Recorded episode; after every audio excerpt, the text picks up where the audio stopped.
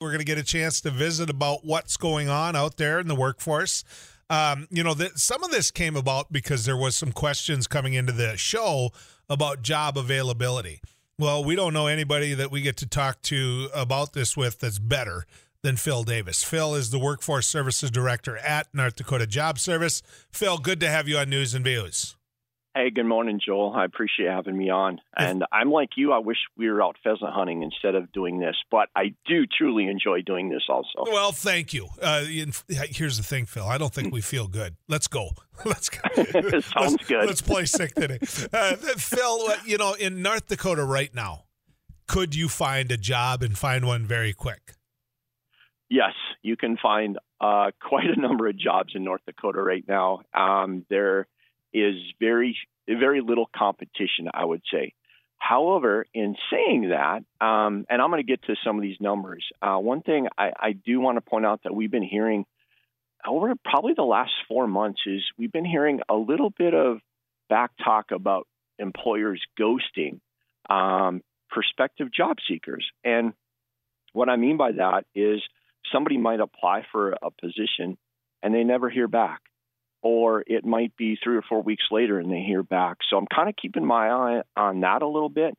Um, we I've heard from you know three or four of our our uh, workforce center managers from around the state. We have we have nine of nine offices across the state, and and they've been hearing kind of the same thing from people coming in and looking, and um, you know we've seen our numbers increase as far as the amount of people that uh, have been utilizing our workforce centers.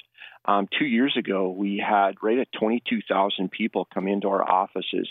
Now, over the last uh, 18 months to, to 24 months, we're up our, before we before COVID hit us. So just we're ending the year right, right about 36,000 people came into our offices looking for some type of service this past year. So the job market is there. I think there are some job seekers out there looking to fill those needs. Um, but I think we need to have some of the employers uh, do a little bit better job there too. I, I always wonder, Phil, and I know, as you said, you're going to get into the numbers, you know, what our unemployment rate is and some of the other figures that go with this. But I always wonder if looking for employees, and I and I asked a friend of mine that, that runs a business, and they they look for employees. Actually, they're looking for diesel mechs is what they're looking for. And sure. at some point, if they don't just say, "Look, this is how many we're going to have in our shop period we can only do this much work and they don't expand to where they know they could where the facility might allow them to expand to and and that to me is the worst part of what can happen in an economy eh, where a business could grow easily could grow and they don't just because they can't find employees yeah, I, I totally agree with that, and, and we we've heard that story, you know, even before COVID hit North Dakota or hit hit our country, hit worldwide. Um, but you know, right now we're sitting at almost 14,000 positions available on our website, and we've been pretty consistent throughout this past year, anywhere from 13 to 16,000 openings. Just really, it depends on the year we always see an uptick in that April, May, June timeframe when the construction um, companies start hiring again. So you, our numbers generally um, increase at that point, and then for the most part stay steady throughout September and October, and then we start to take a dip. I kind of went back to 2018, um, and we were at 13,000 uh, open jobs then compared to right at 13, like I said, almost 14,000. So we're, we're back to where we were um, before COVID hit uh, North Dakota, and, and, I think that that's been a great thing. Now, let's turn the tables a little bit and talk about unemployment rate. Um, this is one in September. We set an all-time record for North Dakota at 1.3 percent. Since back, I think it was in the early 70s when we started. Uh, the U.S. Department of Labor started tracking this. Um, that's the lowest North Dakota has ever been. And currently we're sitting at 1.4%. And that was for the month of, uh, the, the, record was for September, 1.3. And then October, we saw just uh, a tenth of a percent up to 1.4. And our new unemployment rate will be out next Friday, and I'm I'm thinking that'll be like 1.5, 1.6 percent, just because we're seeing some of our construction uh, employees start being laid off, even though we, we have some good weather. But some of that, you know, the the road work's starting to come to an end, that that sort of thing. So um, it was very interesting this last fall looking at those numbers. So, uh, you know, talking about those numbers, I, I think that people, when they look at any percentage of unemployment and where a 1.3, 1.4 just is like, wow, uh, there's always going to be unemployed people. I mean, there's all explain to people how that the system works and why there's always going to be a percentage and why this number being that low would be such a shock. Sure. Um, so if if you have a, a let's say a 1.3 percent uh, unemployment rate, that equals, and we have a, a labor force of about four, or 418,000 people. So that gives you about 5,600 people that are unemployed. Now that doesn't mean, and this is kind of a, a fallacy out there. Well, what are all those people doing? They're just sitting around collecting unemployment. Uh, that is so wrong. Um, at that time in September, we only had about 600 people on unemployment collecting benefits every week. And uh, roughly about 40% of those were going back to their employer. So their employer just laid them off for a week or two. Maybe it was to reconfigure uh, the warehouse. Maybe it was just to reconfigure the computer systems, whatever it was, just a short amount of time. And, and then they're, they're back, back working again. Now, like I said, um, we have since climbed in uh, November and December with our construction industry starting to lay off. And we do have 2,100 people on unemployment, but 70% of them are what we call job attached. And so that gives us, again, only 630 people that are on unemployment, some being paid some type of benefit. Um, so again, very few people out there truly looking for work. And I want to also point out if a person is unemployed, collecting an unemployment benefit, and they are not returning to their employer, they have to have a resume on our website, jobsnd.com, and they have to have an appointment with us to look for a new job. Uh, so it is quite intensive when you here in North Dakota, when you are on unemployment benefits and not returning to your employer, you got some work to do. And, and we want people off the bench. Like my boss always says, we want everybody off the bench and in the game.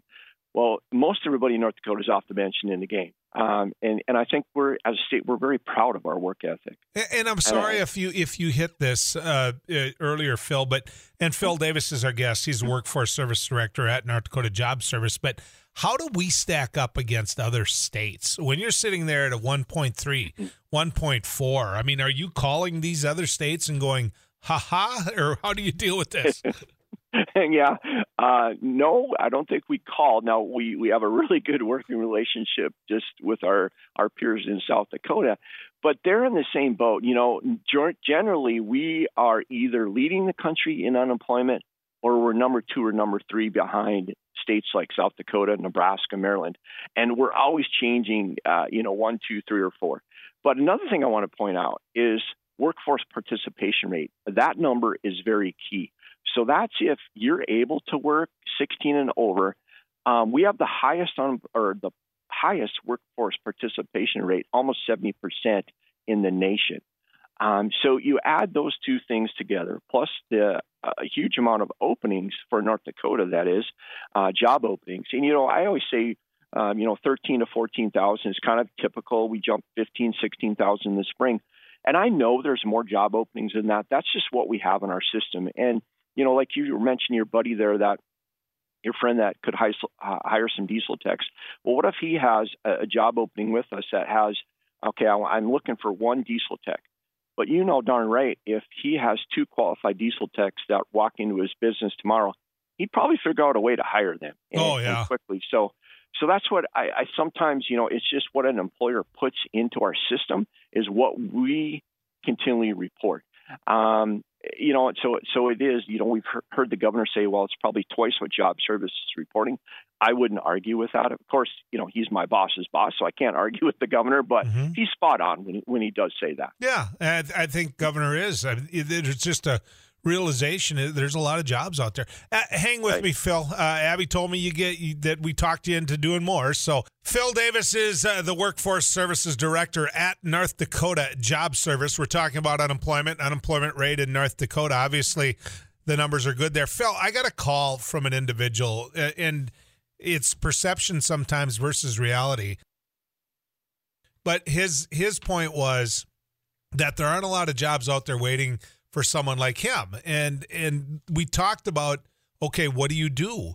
And he said, well, I'm a welder. And you could just hear the groan from the, the number of businesses out there. Now, I'm not trying to pick on this guy, Phil. That's not my point at all. My point is, is there a disconnect between somebody looking for a job and what's available out there in that field for him in that job? Yeah, that sounds like there's definitely a disconnect, and definitely not not picking on this individual. I would love for him to come into one wherever he's located, to come into one of our offices, um, be greeted at the door, let him tell his story, and see what we can do to help him as far as getting him. Cause I, I know there's welding jobs. I don't have that in front of me the the number, but I, you know, just look at Fargo, for instance, how many manufacturing facilities we have in Fargo. I know there's, um, and I'm just using Fargo for an example, of course. I know there there are welding jobs out there. Um, so what what I'd really like him to do, him or or her, I think you, I can't remember what you said there, but come into one of our offices, go to our website, whatever it may be. We can, you know, pretty much set him up a one-on-one service. And does he have a good resume? Um, does he know how to job search? And if we get to know that person pretty well, um, we can even make a call to an employer on his or her behalf. That's that's what we do here. Um, we have all kinds of employment and training programs. Um, most people don't know, even though we're a state agency, we are um, pretty much about 98% federally funded. So please take advantage of those employment and training programs. And all you have to do is walk into one of our nine workforce centers, and you'll you'll get the help. If not, um, please send him my way, and I'll ensure that that he gets that that kind of help he needs. So one of the things, and we're we're confusing agencies here, but I just I want to preface this by saying that. But uh, somebody's asking whether or not we're short workers in North Dakota because we don't protect workers in North Dakota, uh, and they want to know if Phil feels good about the the WSI protection that workers need. I'm thinks that's outside your wheelhouse, but I'm going to throw it at you anyway. Yeah, I that is a little bit outside my wheelhouse. I do know that um, they're a, in, in my eyes, I'm I've never had a claim with WSI, but I know their leadership there, and I think they're, you know, Art's doing a great job with with WSI, and and my old boss Bryan Klipfel did a, a great job there, and I, I think it it is a uh, stand up agency, and, and I think they just need to uh, give that uh, give that agency a chance and and move forward from there. Um, I but think, I know I, I think that's a good answer. That's uh, you know I worked with WSI in years before Bryan Klipfel, and uh, you know right. you're always going to find that case where somebody thinks that they weren't treated right or this or that. It's the nature of the agency. But Bryan yeah. Klipfel turned that agency into something that uh, was way different than it was before he got the keys. Yeah, he he certainly did, and uh, a lot of people don't know he worked for us uh, back in 2007. Him and I started um, with job service. He, you know, he retired from the state patrol, and I retired from the Air Force, and we we met here together, and then we went different directions, of course. But uh, yeah, they've done a great job over there with that agency. But you know, like you just said, there's a case. I mean, uh, for for everything. I mean, we have people that are un- upset with their unemployment claims. Uh, you know, every month we, we hear of a story, and it's just it, it is a individual case by case basis that that we have to deal with them on.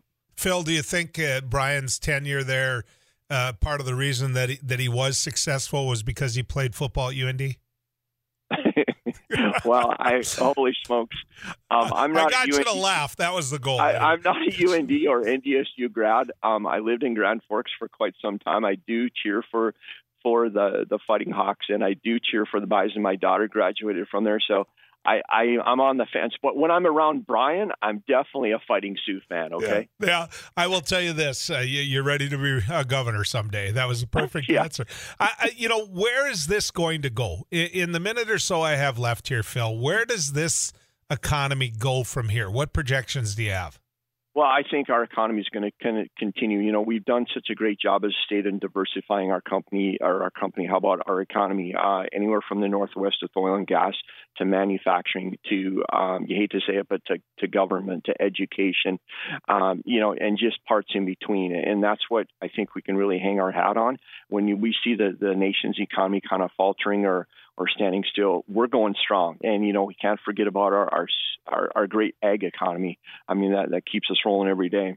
Yeah, but Phil, you know, I oh, go ahead. think outside the box a little bit and we're doing that. I just want to plug. We have a virtual job fair going to be happening January 18th from uh, 11 to 3, and we are promoting that outside of the state of North Dakota to get more people here to to work and fill those open jobs, as well as take care of our state residents, residents here. But again, if somebody's struggling out there, give us a call. We have programs to take advantage of. Um, jobsnd.com or um, even give us a call right here in Bismarck, 328 5000, and we can definitely help you out. Phil, in the five seconds we got left, when you get closer to that jobs fair, you call me. We'll help you get word out, okay? All right, sir. Merry Christmas, Joel. I appreciate you and everything you're doing out you there. Bet. Merry Christmas to you and that great agency.